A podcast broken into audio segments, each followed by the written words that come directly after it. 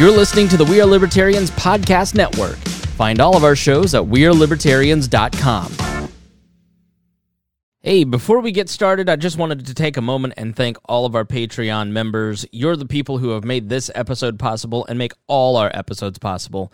And we want to especially thank our $100 a month Dear Leaders Court members Ed Brehab, Craig DaCosta, Christy Avery, Jason Doolittle, Jeff Bennett, and Matthew Durbin. Thank you all so much for being partners with us, and thank you so much for supporting We Are Libertarians. If you want to become a patron, if you want to become a Patreon member, then just go to patreon.com slash we are libertarians or find the link in our website we are wearelibertarians.com you're listening to the we are libertarians network. Find more great shows like this at we are wearelibertarians.com welcome to we are libertarians. My name is chris spangle it is great to have all of you here today this is another episode of the swamp explained and this is an, a series where Rob Quartel and I are joined uh, together to talk about the swamp and how Washington works. Rob's a 45 year fly on the wall in Washington, D.C. And Rob has worked for Republican presidential campaigns, government agencies like the EPA, and has been confirmed by the Senate to the U.S. Federal Maritime Commission. He's also been a candidate for Congress and Senate, and given his experience and iconoclastic viewpoints, Rob gives us a great insight into the swamp that makes up our nation's capital. Uh, joining me now is Rob Quartel from uh, where are you at now?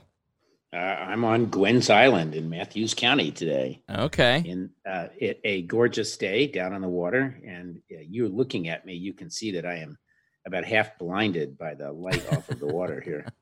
yeah, it's been beautiful and sunny here, and so when it's 46 degrees in the Midwest in the springtime, everybody goes out. I was wearing shorts yesterday. I will not put on lake prisons today.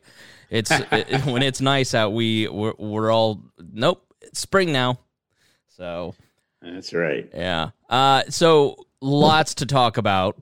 I think we yeah. should start with the presidential race. I can't think of now. Obviously, my memory of politics really only kind of goes back to '92.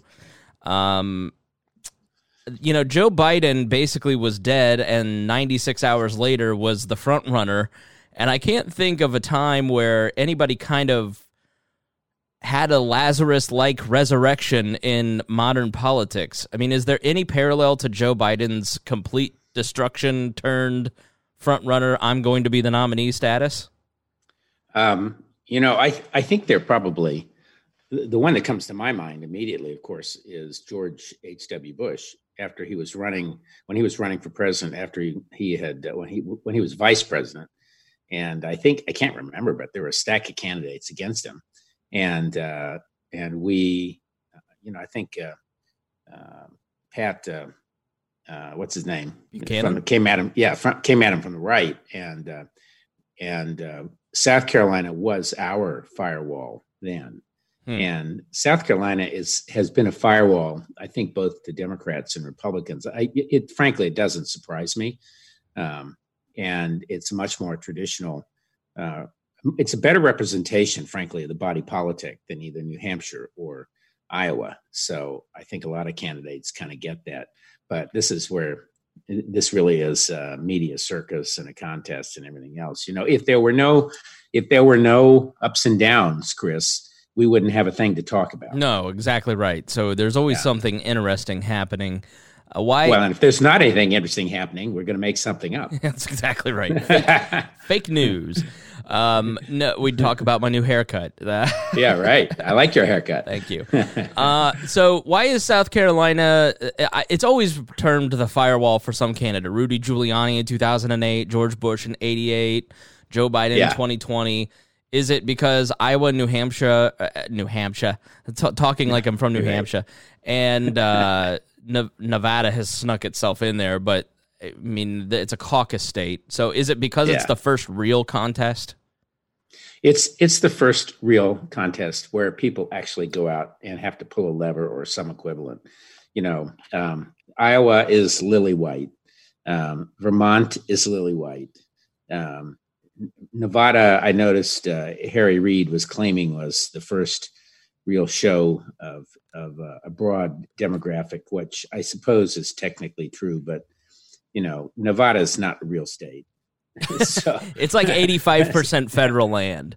Yeah, right. And and you know, you know what they say, if it happens what happens in uh, in Las Vegas stays in Las yeah. Vegas and I, would say that's about as much influence as Nevada has on it too. But so South Carolina is the biggest of the of the fir- first round of actual um, state voting. And, you know, Biden actually did really well across the board. Uh, we're still waiting to hear from California, um, which could maybe change the outlook, but I, I suspect it's not going to change it that much. You know, the, um, uh, remember, I think last time we were talking, uh, the, the percentage of people who vote early is massive. And I suspect in California, it's probably between 30 and 40%. And if they're doing it, if you can reel yourself back a couple weeks before Vermont I'm, I'm sorry, before New Hampshire and Iowa, um, the reality is the guy who had momentum at that point was Biden.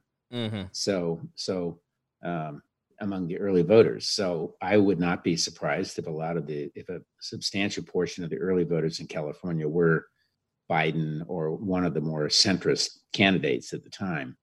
Um, so yeah, the, the problem with elections now is that you really can't put them in a a, a straight time frame. You sort of had to figure out at what point um, at what point the voter what what does the voter know at the point at which he or she is making the decision?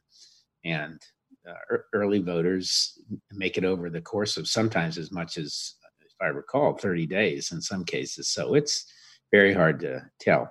So if somebody voted just two weeks before um, uh, super tuesday in any of those states uh, they would not have known mm-hmm. that uh, who won Iowa or who won um, New Hampshire. Right. So, and at that point, Joe Biden had the momentum.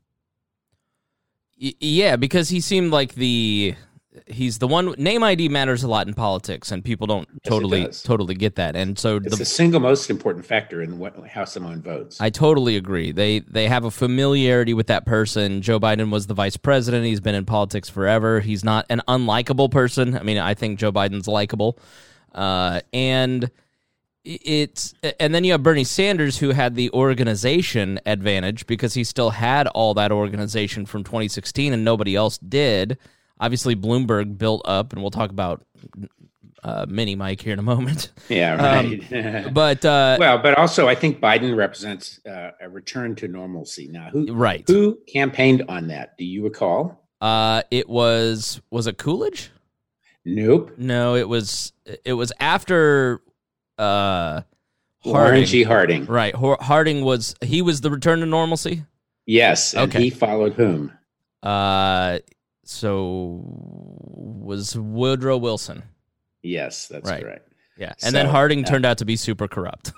well, and he died anyway, so yeah. it didn't much matter. And Coolidge, of course, was uh, Silent Cal, Cool Cal. So and, here's uh, my here's my question: Is is it that everybody started paying attention around Iowa and got to look at all the other candidates and went, "We're just going to go with the guy that seems the most safe"? I think in South Carolina it was simple demographics, and I think, and if you look across at most of the states voting that he won, again, um, it is largely um, an alignment with Democrat Democrat demographics, which are uh, largely um, African American. Uh, is that is one of the highest percentages, and so um, I, I, think that's a group that's been very loyal, and he he got uh, a tremendous percentage of that group everywhere in each of those primaries. Um, Bernie also did not apparently, you know, he he was appealing to the, the youth vote. Um, a lot of the youth he appealed to eight years ago are not so youthful um, anymore. They're they paying ta- They're paying taxes now, Rob. that's right, and they're pro- that's right, and they're probably voting. But he was he's trying to appeal to the younger voters, and once again, the young voters did not turn out in the primaries. And I think there's a lesson there for the general too. You know, no matter what we do, young voters um, have lots of other reasons and impediments to voting. They may live at school and not want to vote there or not be registered there. They maybe just don't think it's worth their time. They they're too busy. You know, um, they don't feel motivated. They have no um, self interest. Uh, so I think that's the big disappointment for Sanders. Yeah, it seems like Biden won so big in South Carolina that everybody was kind of waiting to see can this guy actually pull it out, and then they went with the winner. All of a sudden, all the endorsements started coming out of the woodwork. Well, was that so- was a good week for him. Yes, yeah. there's no question. Yeah, yeah, I, and I think I do think a lot of Democrats are genuinely scared to death of Bernie. Um, although I, I did see an interesting article. Um, I think it was the, either the Post or the Times today or yesterday uh, that compared uh, Bernie to Reagan, and yeah. I thought that was a very interesting one in which he he essentially, you know, Reagan ran in '64. Uh, I'm sorry, in '60, he really kind of semi-challenged um, um, Nixon. Uh, no, I'm sorry, yeah, it, was it was six. It was 64. 68. Yeah, because yeah. 64 is when he yeah, gave 64 the was Gold, well, 64 yeah. was Goldwater, right? And then he semi-challenged uh, Nixon in '68 and didn't do very well. And then, and then um, in '72, uh, the campaign I was in, of course, he he ran a serious challenge against Ford, as we discussed in the last one, and really lost the nomination by basically one vote. And um, and then he went on after Ford lost to become the nominee and president four years later. And so uh, he at the time was viewed as uh, an intellectual lightweight, uh, kind of shrill, uh, demagogic, you know, off to the far right, a cowboy you know, I, I remember my own reactions at the time, and I certainly would have been considered more of a uh, an establishment centrist, center right Republican. Um, he was he scared all of us to death, and yet he went on to become the the face of the party. He remade the party, um, and I I think Trump is doing the same thing to the Republican Party, although much more destructively. Uh, Reagan had a better sense of of how to govern. He had already governed the third largest country on the planet, that being California, and and the third or fourth largest budget on the planet, and so on and so forth. So he he had real governing experience and a sense of what you could do and not do, and the power of the word. Uh, but Bernie is not dissimilar in terms of his potential. According, you know, thinking about this article to to remake the Democratic Party, he may well lose again, or he may if he wins, um, he he could be Reagan from the left, um, remake the the politics of the party, the ideology of the party, um, and I'm not. I, I, would not count him out in terms of his ability to debate, out debate uh, Donald Trump because he has a lot more conviction, um, and he, he, maybe he could rouse enough people uh, against Trump. So I, am not someone who automatically says he can't win, but I do think the Democrats are scared to death of him, and that's really what happened. And I, I think they're also nervous about Biden. You know, Biden has taken some time to warm up on the stump, and that's kind of problematic. He's he, he's got to figure out a way to both out out um, uh, out nice out and and at the same time kind of out shout Trump but not in the same nasty way Trump does it.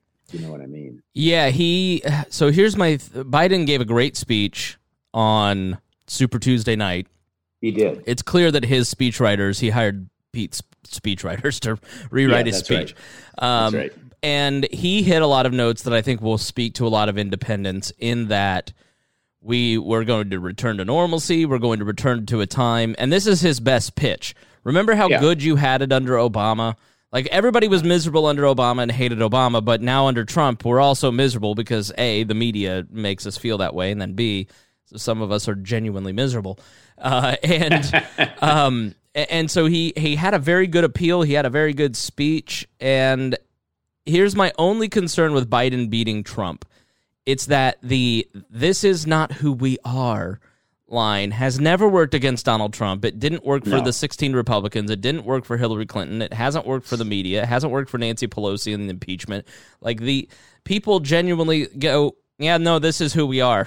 We're all sort well, of a little and, Donald and Trump. I, and I think if you think about the the the context of the environment into which he's running, so um, there's no question that the Democrats did Donald Trump a favor with impeachment because they basically allowed um, his people to beat the crap out of Biden's son, and that Joe Biden's son is going to be the the the email uh, issue of the 2020 election campaign, mm-hmm. and um, you know the the Republicans are trying to raise it in hearings in the Senate, which they can. Although it was interesting, Romney sort of flirted with opposing that, and then he was assured by the chairman that uh, that it would not be partisan. Well, I'm sure we all believe that, right? Uh, and um, and and you know, as as unseemly as that deal was with uh, Biden's son and all that, and it's very hard to believe he didn't know it since he had to file ethics forms like the rest of us.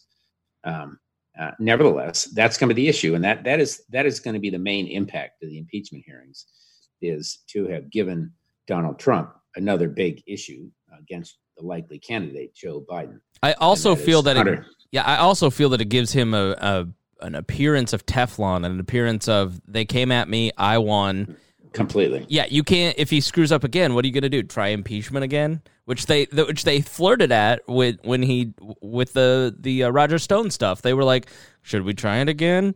It's like, well, but Nancy Pelosi, I think we all know that Nancy Pelosi put the kibosh on all of that. Yeah, understanding exactly what it's you know what it would be doing, but um, kind of trying to remember where I was going on that whole line about that. Um, but I, but I think, Hunter uh, Biden is so, the, well, his biggest vulnerability is Hunter. Yeah, the biggest vulnerability is Hunter, and uh, Trump. Uh, I think Trump's big vulnerability may well be uh, the coronavirus and hmm. Or COVID nineteen, as it's properly called. Um, and this, in some ways, this is this could be the revenge of the deep state. You know, um, it, it kind of if we walk over there for a minute, um, you know, early January, I think it was around the third. Um, they first got word at CDC that something was going on in China, and then it took a week or two weeks before they knew enough about it to be able to have any point of view.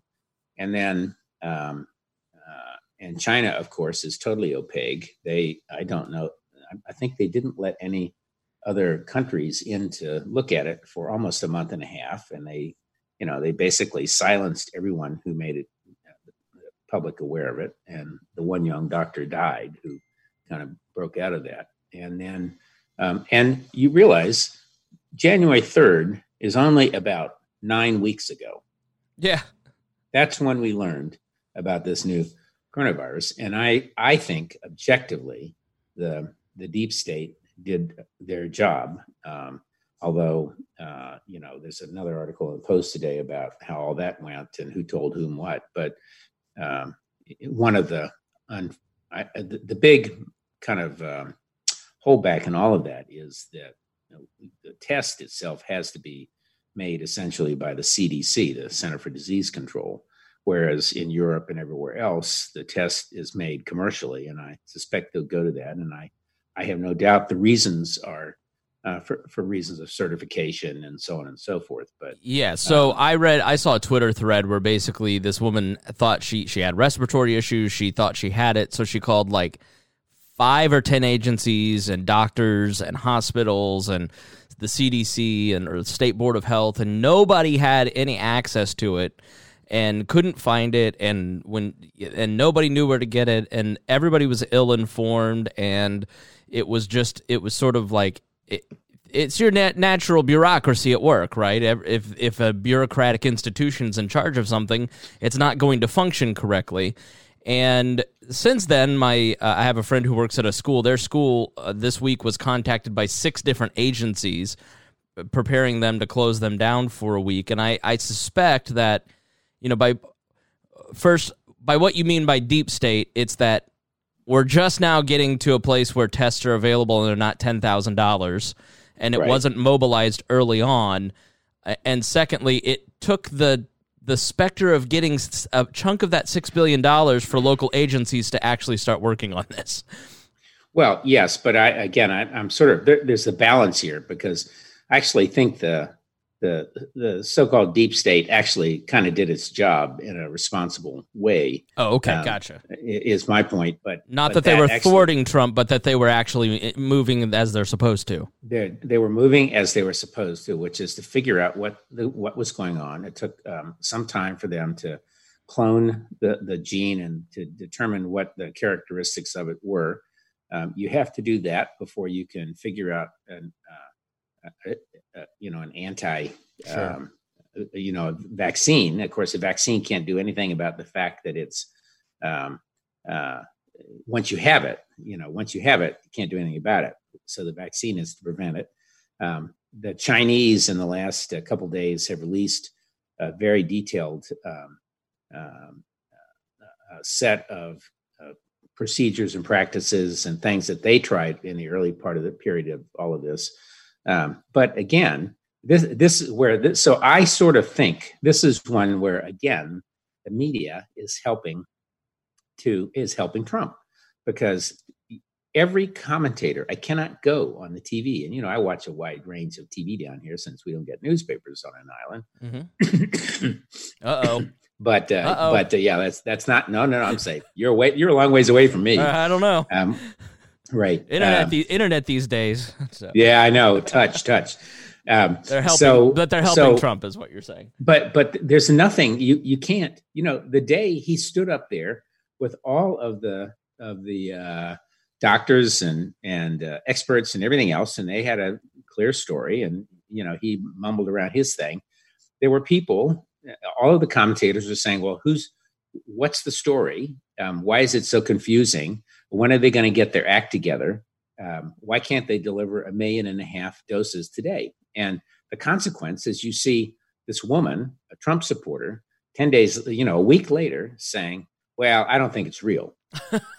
right. And and and that's because the media drumbeat is just like every other issue. They cannot give him credit for doing anything. There's no, you know, there's no question that he is an idiot. There is no question that he um, that he uh, is not an expert. Um, but there, by the same token, there is no question that the thing he should be doing is reassuring people that it's not that you can walk outside of your house in most places and not have to worry about it. And there are some common, simple, common sense things you can do. So, you know, it's a it's a real balance. I I sort of I feel sorry for any leader, whether it's uh, you know governor of New York or or the mayor of Washington or wherever, trying to balance um, this whole issue of calm down, you know, calm down, have a drink. And, and, that that and I actually think that he had a fairly good week as he was discussing it because if you go back and watch his press conference or the Fox News town hall or you see Mike Pence last week on the Sunday shows, like they they were very calm. They were like, "Listen, we don't know. There's." They were telling the truth, and the reality is, the media for clicks wants to hype this up to a point that it's yeah. that Costco shelves are being overrun. People are in full body plastic suits on airplanes. Like they have eh, eh, they have scared yeah. people half to death and because Donald Trump isn't freaking out in the way that they want him to freak out over this nonsense, like wash your hands you're going to be fine. Like it's like the west nile virus but they're pretending it's the bubonic plague and well, it's, it's not it's nearly so bad as the west nile virus in terms of transmission because exactly. we can't we couldn't control the little mosquitoes running around yeah um, the the reality but, is the wuhan in the wuhan province they had a potluck dinner with 40,000 families and that lit the thing on fire and then all of a yeah. sudden 2 weeks later everybody they had the crisis. It's like Donald Trump was very presidential in the way that he handled a lot of this but the headlines out of it were Donald Trump disagrees with experts and scientists, and right. isn't he a buffoon? And it just makes yeah. people. Of course, uh, of course, one of his problems is he has no credibility with anyone beyond his uh, right. his base. So, but remember that that he had a fifty percent, forty nine to fifty percent favorability immediately after impeachment. So, yeah, um, people should be careful about what they think is going on there. But to your point about the shelves. My son is, I think I've mentioned, is a chef in Sydney, Australia, mm. and uh, he he sent us pictures last week of everything stripped from the shelves, particularly toilet paper, and um, and of course I said to him, I hope he had gone down and taken some himself, but. Uh, anyway, so yeah, it's not just there. Here, but you here. know what? What's interesting in this little tiny county of Mathews, where we have eight thousand people living on the shore of the lower shore of the Chesapeake Bay, um, everything's fine in grocery stores. Plenty of cold meds, you know, everything you need, toilet paper, whatever. Yeah, we got. That's our, a group of people that may not believe it's a real issue. Right. We so here in Indiana, in Indianapolis, we got our first case, a Marion County resident, which is Indianapolis, and a friend posted a picture of a local Target where it was the entire aisle where they had Lysol wipes and hand sanitizer and toilet paper. Right. The entire thing was emptied. And, yeah. and and what I always try to say to people is like, listen, it's not that you are going to get quarantined for two weeks. It's that every other boob out there in the world thinks that they're going to be quarantined for two weeks, and so you always need to make sure that you stockpile some basics because you may not you may not be able to get access because at the at our core we're still like the same animal we were ten thousand years ago, where we hear of a plague. Like the smartest people I know are freaking out. You the smartest people in our society and the media are freaking out about this thing. And you're like, how bad could this get? And they're like, oh well, if you're elderly and you have respiratory issues, you you probably are going to die. Yeah. Well, okay, but well it- then why again, am I freaking out? Well, it, there is this, you know, this question of belief. I, I have a very good friend in the tech community who I've known for years. Uh, he's somewhat older than I am, very well educated, and um, we had an email exchange yesterday about um, company that had shut down, and and he had observed, well, I don't know why everybody's so freaked out about it. It's just a cold, right? Like the flu. And and I sent back a note saying, you know, it's 20 to 30 times more deadly than the flu, uh, than uh, the flu. Number one, and number two, if you're over 65, it's five to 10 times more than that, and if you're under 65, it's one fifth to one tenth as much as that. So very concentrated. So yeah, it's real. And and you know he, he didn't believe it, still doesn't believe it, I suspect. So, um, but uh, but I do think, but Trump, of course, does stuff all the time. It reminds us of who he really is. So you know, at that CDC meeting the other day, he was quoted. He, he said uh, uh, he was asked about whether or not to let the cruise ship on shore, and he he said, um, uh, "It will. I don't. You know, I don't want to do it. Others do. We'll let them make the decision, but you know, it'll double my numbers. you know, it was literally double my numbers, and by that he means the numbers of people that are sick on his watch, and and." He thinks of it purely in personal terms, and I suspect he does. And wasn't that what the New York Mm. Times was basically saying this weekend that uh, he he didn't want to put out certain information because he didn't want he didn't want to get blamed for the coronavirus, which the New York Times Michelle Goldberg writes this article. If you're feeling sick, it's because of Donald Trump.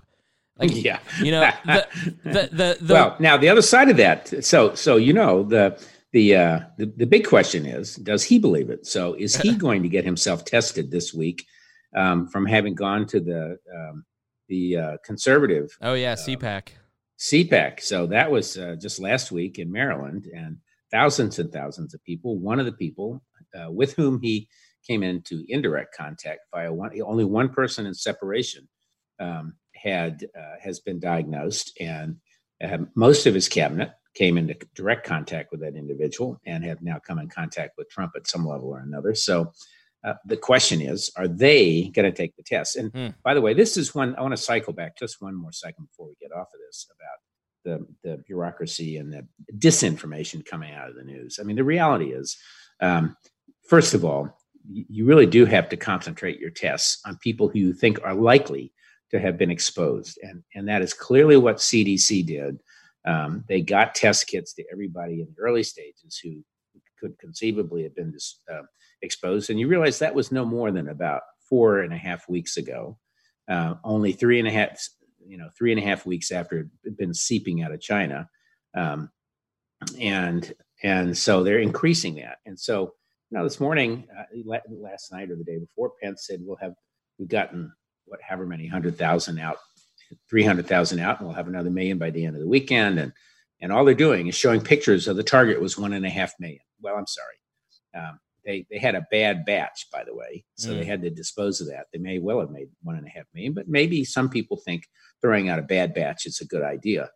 Um, and then uh, so there's that. And frankly, there are not enough people who have the the fear of it, the concern about it right now to use up 1.3 million kits. Uh, maybe by the end of this week or next, there will be that many people, but by then they'll have produced another million or two million or whatever. So I personally, you know, and I I have doesn't make me an expert, but I have a degree in biology and environmental science. I follow science. I'm reasonably well read on this stuff. I don't have any concern about our having enough kits to test the people who need to be tested. Where you're going to see the the discombobulation is people on the margins, you know, people who just want to be tested uh, out of fear and really have no there's no obvious exposure pathway to them. Uh, and then you have, of course, this massive ship with several thousand people on board, and they really need to test every single one of those, and they need to do it yesterday.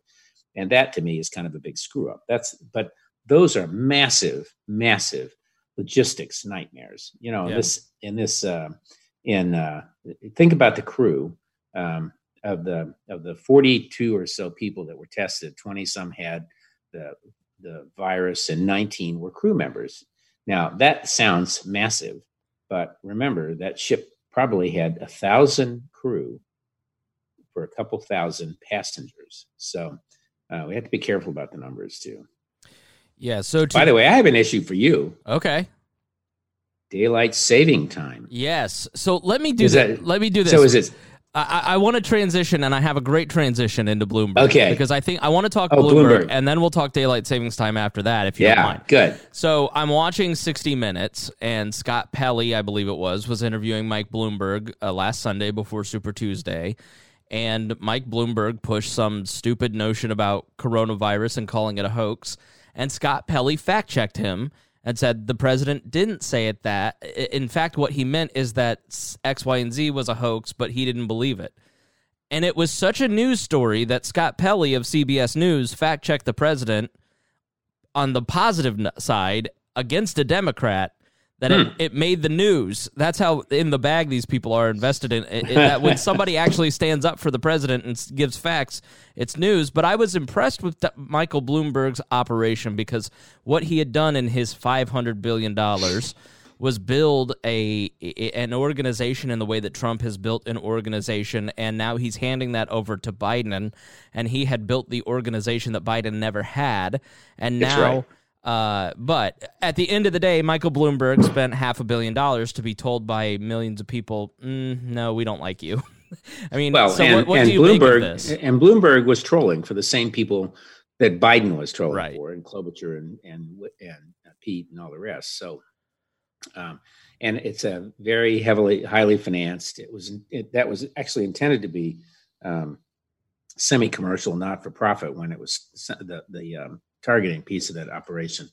Um, and it was intended, the uh, targeting piece, as uh, how you get a movement going to be successful. So I think it's going to be enormously uh, helpful to uh, Biden, and it'll be interesting to see if Trump can counter it. Andrew Yang said on Saturday night during the coverage that one of his former employees had gone to work for the Bloomberg operation and they had in district they could target almost every voter in the United States within every precinct that they could mobilize. I mean, they he really built on the back of you know Bloom, Bloomberg folks uh, the operation that Obama had, and you know when you have an operation like that, it's very hard to say, oh, Trump has this in the bag because Biden's an old fool. Like, no, when you've got that kind of data operation behind you, and Bloomberg, if he does continue to spend money and deploy that, it, it can make Biden really much more competitive in places that you didn't think he could be competitive. Then, uh, I mean, data is really key along with name ID, and so that could be huge. Uh, one, well, but yeah. the issue still, the issue still in politics is, can you get people to the polls? Right. And so, so where a targeting operation like Bloomberg's or Obama's, or frankly, the last time re- Republicans and so on and so forth shows its value is with the early voter.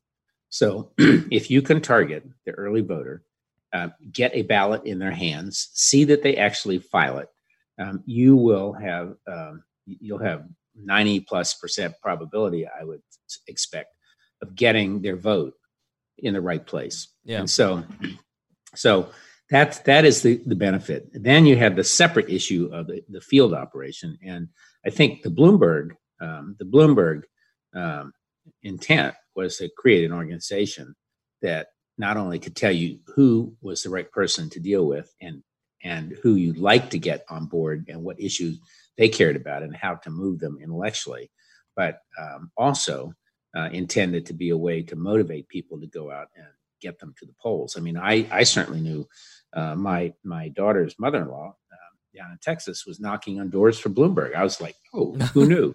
And but I assure you that every door she knocked on would have been the right door to knock on. Mm, right, and that's and that's key. Yeah, Mo- yeah. drive out yeah. because that was Hillary's problem, and she didn't motivate or yeah. mobilize the people she needed to mobilize.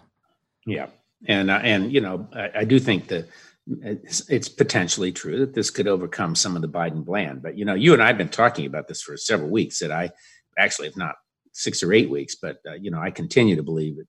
I think Biden is still likely to get the nomination, and I think he's likely to pick Amy Klobuchar. Um, I think she would be a great um, kind of st- again stabilizing, nice personality.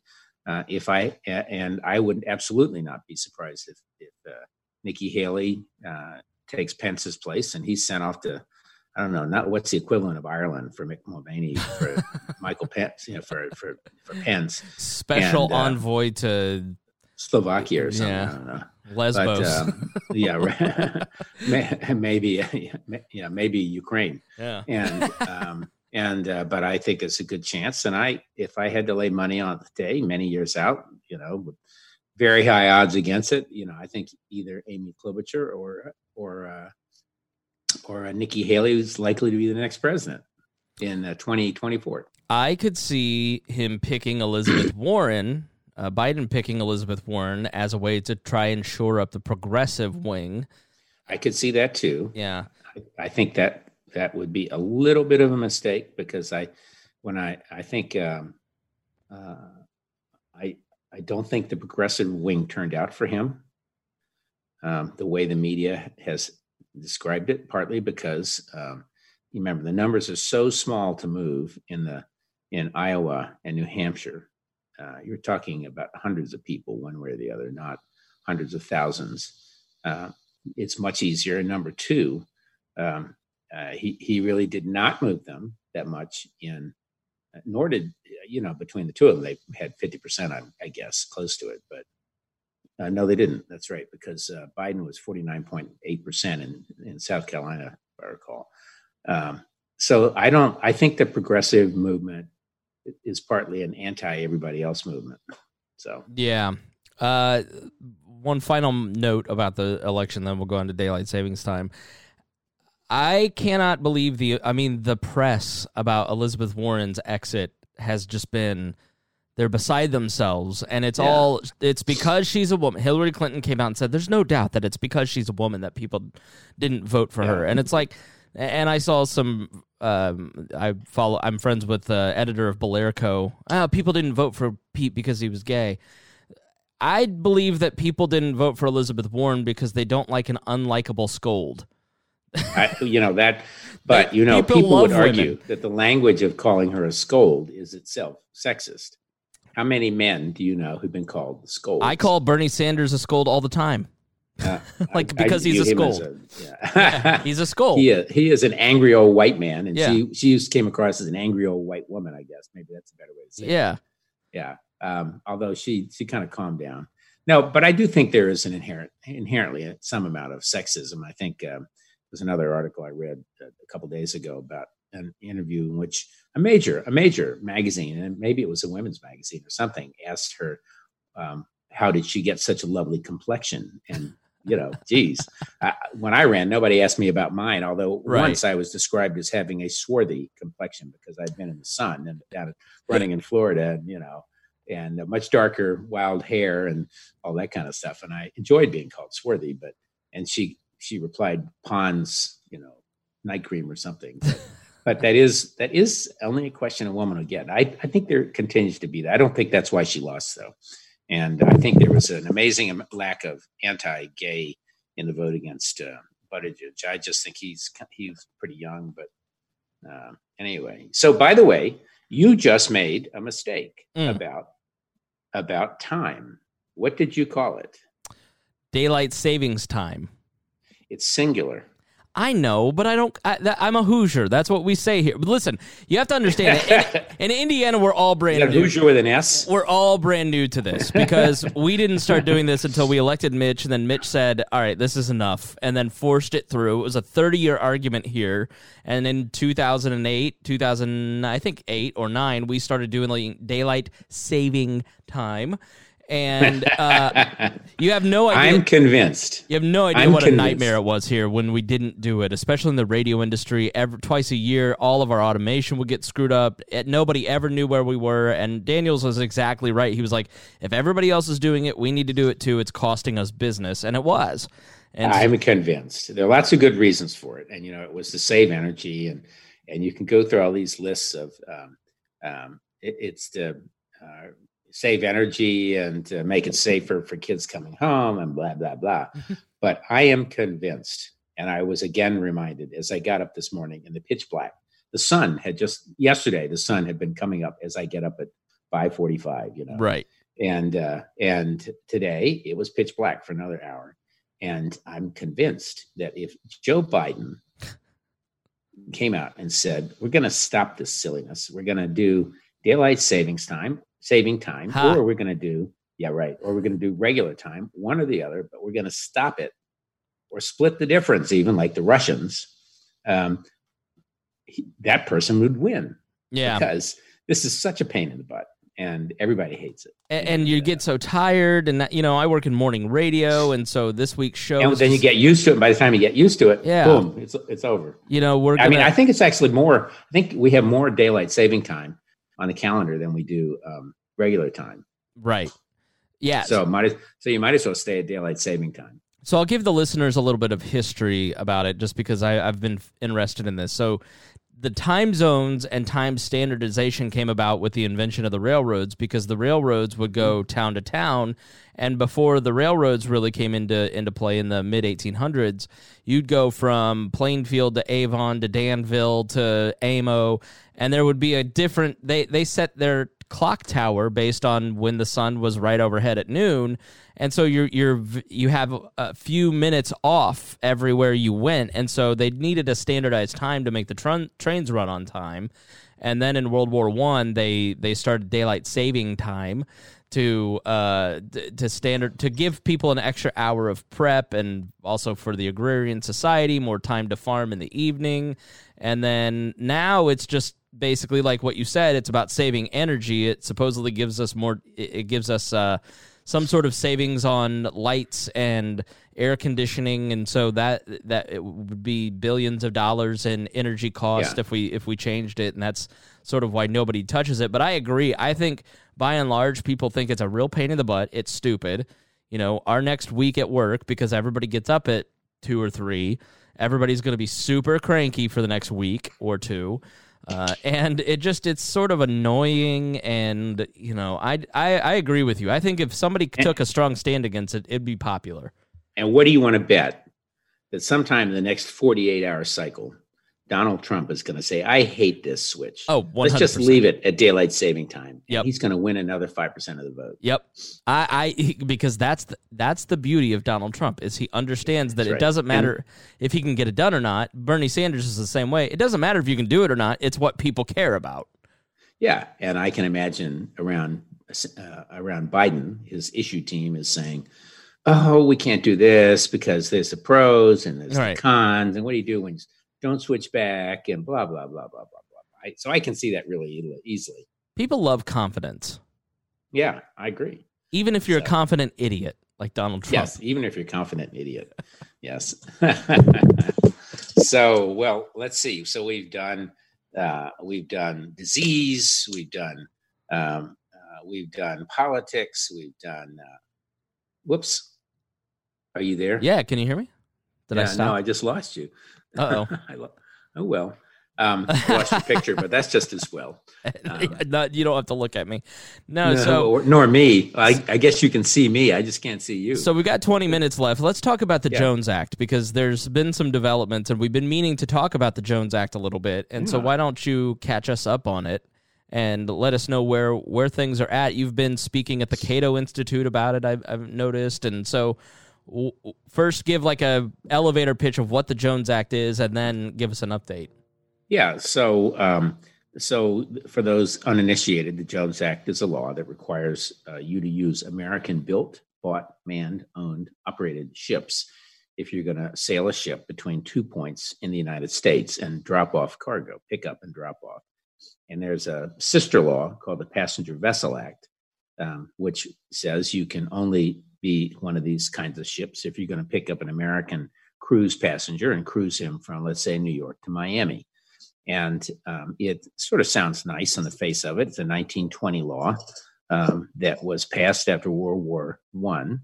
Um, we did not have enough ships. The law, the bigger law, was intended to help um, increase shipbuilding in the U.S., which had gone stagnant, and to rebuild the fleet.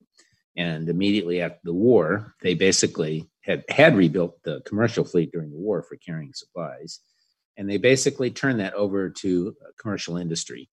And that might well have been the highest point it ever was until World War II when they had a similar problem. And then uh, after that, uh, the fleet has declined from uh, some 60,000 ships, meaning they have a deep draft. They, they can sail out in the ocean. They're self propelled to something under uh, uh, 79 or 80 today, something like that. Um, and the people who continue to support it uh, claim that it benefits um, the military by allowing us to have a busy commercial fleet that in time of war can be thrown right into help resupply the troops overseas and and which creates uh, lots of, of jobs on board these ships uh, for sailors who you know they have eight hour um, turns and so they're like three for every job. Um, and the reality unfortunately is very different. The shipyards have no new orders today. The only orders they have are, are defense, uh, very large, very expensive, very complex, and very uh, largely um, poorly delivered ships, frankly, in a lot of ways. Um, they uh, the number of jobs is you need about 1,800 or 2,000 sailors to run um, the the uh, resupply during a major conflict. We don't even have 13 or 1,400 of them, um, and and the average age of a guy in this in a labor guy in the merchant marine now is in the 50s late 50s um, some of them are as old as in their late 90s and they're considered active. So um, it's it's a pretty disastrous outcome. And the the the big economic thing it has done is it disadvantages americans in in shipping so um, the cost of the ships built in the US is three to five to six times higher than it is anywhere else in the planet. And they are no better, um, but uh, they just cost more because we just don't build them and we don't build well and we don't build enough. And so you start with a, uh, an investment disadvantage. And then uh, beyond that, um, once a, uh, someone buys one of these ships to stay inside the Jones Act trade, meaning from the continental U.S. to Hawaii or Alaska or Puerto Rico um, or up and down the coast. Um, once you buy it, you never get rid of it. So mm. most ships are retired at 20 years old. Jones Act ships average close to 40 years old. Um, our tanker fleet is way past. All tankers are required by law to be Jones Act built in the U.S. Um, this is one reason people go for um, uh, go for uh, pipelines. You know, so it's push stuff into pipelines, um, and uh, it's it's a mess. We don't we don't have a shipbuilding industry. We don't have enough sailors. We have industries that have literally been put out of business in the U.S.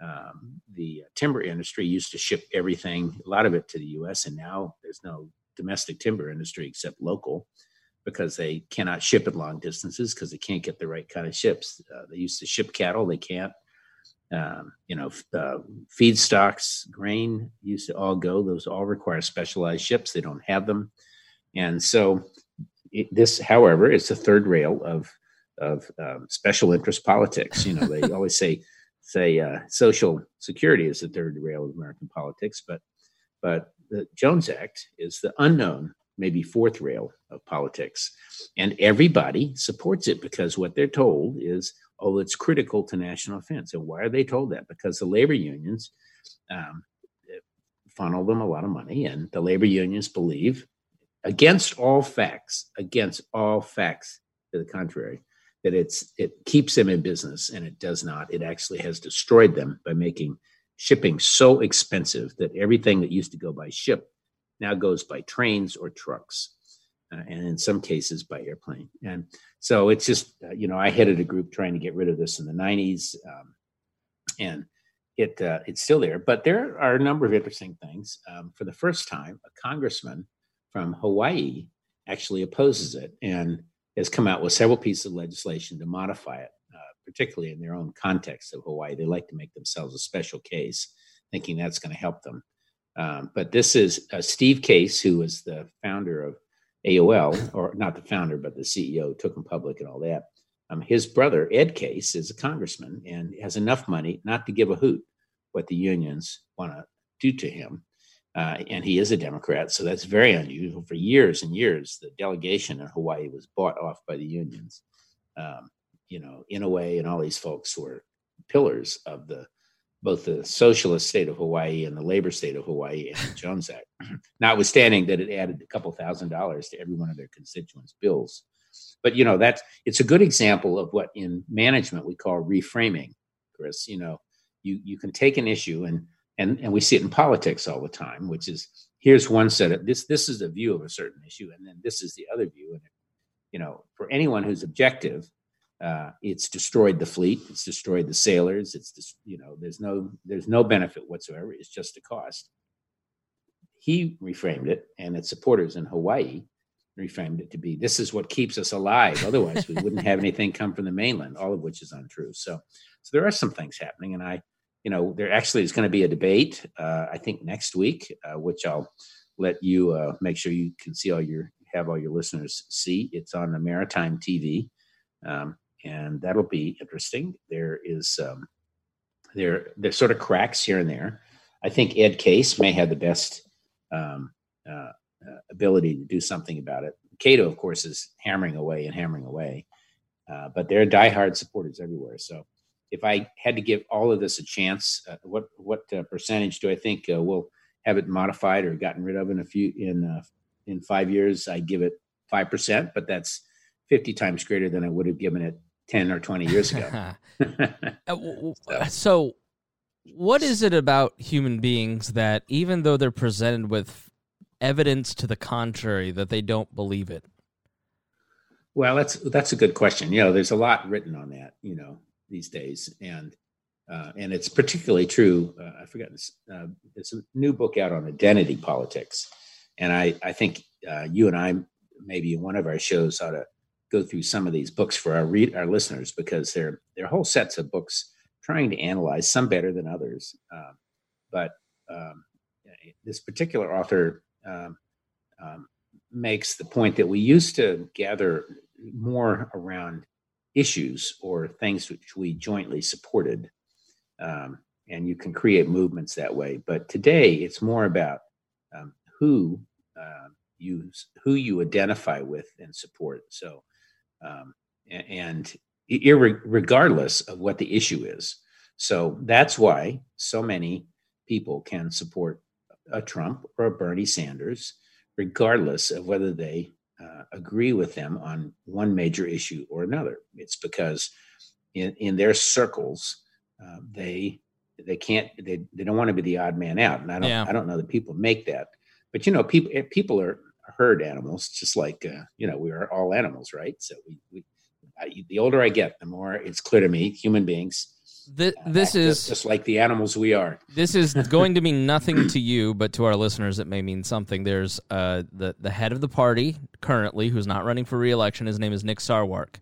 He's head of the Libertarian Party, and he got into a spat with a guy named Maj Toure, who was a former Libertarian candidate in Philly. Now he's a Republican MAGA guy and he says, "Oh, I left because of Nick Sarwark and all these things." And basically, these two people, and, and, there's a group of podcasters who all basically just try to ding Nick Sarwark, or uh, people on Nick's team try to ding the other team, and it's just basically they're trying to grow their audiences by picking on each other.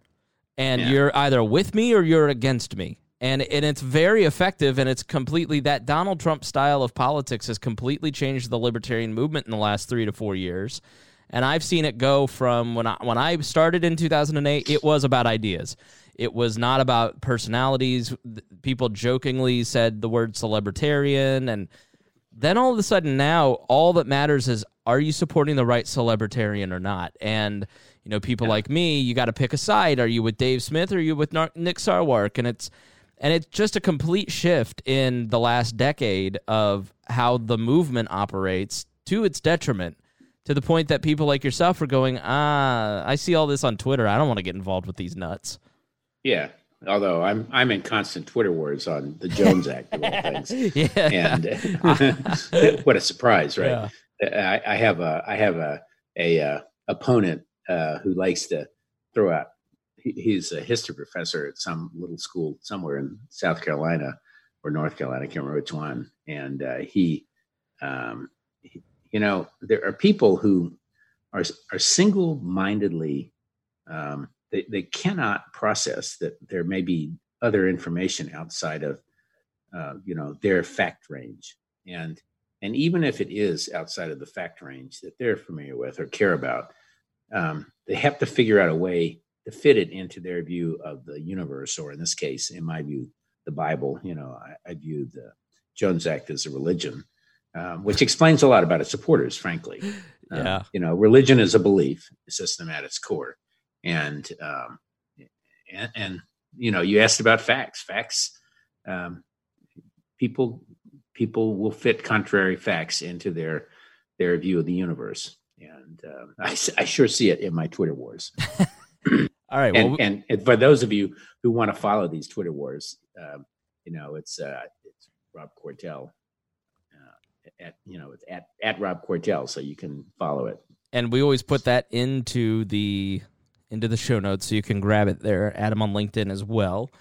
Yeah. Um, so we've come to the end where uh, Rob is a dare I say a bon vivant and likes to go out to. I think a gourmand is what you were trying for. and likes my, my, wife. My wife would get upset if you said I was a bon vivant. well, I'm. I barely know what that means, so I probably used it wrong.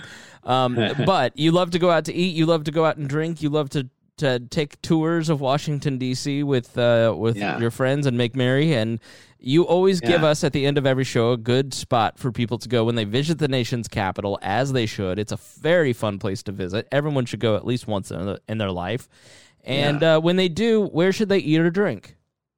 Um, well, uh, you know, it's been about two weeks since we last got together, and I only had had a couple days in D.C. But uh, I went to a new restaurant called Albi, A L B I, uh, also on the waterfront in Southeast and it uh, it's uh, the chef Michael Rafidi, uh, who has a terrific uh, bona fides uh, in the Washington food scene and around, uh, has opened his first single person first restaurant that he's ever opened, and it's a Middle Eastern restaurant in a luxury building down there. Um, he he his his previous take was with sort of a uh, Spanish uh, paella restaurant, Arroz. Uh, uh, this guy has Palestinian and Jordanian roots, and but he basically, first of all, the restaurant's beautiful. Second of all, um, it, it's just terrific. It's um, it's kebabs and I mean the pita comes out of the oven hot and it's in this beautiful, uh, you know, like a football, uh, bigger than most. Um, lots of different kinds of shareable plates, uh, gorgeous uh, wood fire grill, so on and so forth. But it's called Albi. I think it's uh, it's hard to get into. Frankly, you, it's hard to make a reservation. Um, I when I talked to the um, to the uh, host there the other night, um, he said they always keep a fairly high percentage uh, for walk-ins. So if you're down in the waterfront. Uh, of DC on the southwest waterfront, the southeast waterfront, you should consider heading over there. And next door to it is a lovely bar, Maxwell's. Uh, Maxwell was um, they, they, have one other bar up on uh, 10th Street, if I recall, and it's a wine wine bar that has uh, they have great sets of of uh, you know tasting trios and things like that. And uh, the the two owners uh, kind of own apparently. Rafidio has a small stake in Maxwell's, and maybe vice versa and Maxwell's uh, did his wine and liquor list and all that. So it's a great combo. Uh, we, my wife and I, had a, a, a, terrific dinner down at Albi. Again, it's Mediterranean. It's it's um, very different than you will have had, um, and very very creative. Uh, and, and, afterwards, we had a nice drink at, at Maxwell's, which, by the way, had four women bartenders and uh, none, uh, none of them, you know, there were no men bartenders. So that was in itself a revelation, particularly as we were about to head into uh, International Women's Week. Excellent. And there you have it. All right, we'll make sure to check Albies. Albies. How do you spell it? A L B I, and uh, and then Maxwell's down on right next door to it on the southeast waterfront. All right, excellent. Well, Rob, thank you so much for joining me. Mm-hmm. All right, it's Great great, fun. Great More- to talk to you, and we'll talk to you soon. More fun coming up. That's exactly right. All right, thanks for listening to this episode of The Swamp Explained on We Are Libertarians, and we will see you very soon. You're listening to the We Are Libertarians Network, and you can find more great shows like this at WeareLibertarians.com. Shows like We Are Libertarians with Chris Spangle, The Brian Nichols Show, The Boss Hog of Liberty, Now Hear This with Chris Spangle, Gingerarchy with Trisha Stewart Mann, and our training podcast, Upward Libertarian Activism. All of these shows are supported by our patrons. If you'd like to become a Patreon member, visit WeareLibertarians.com. Thank you so much for listening to this show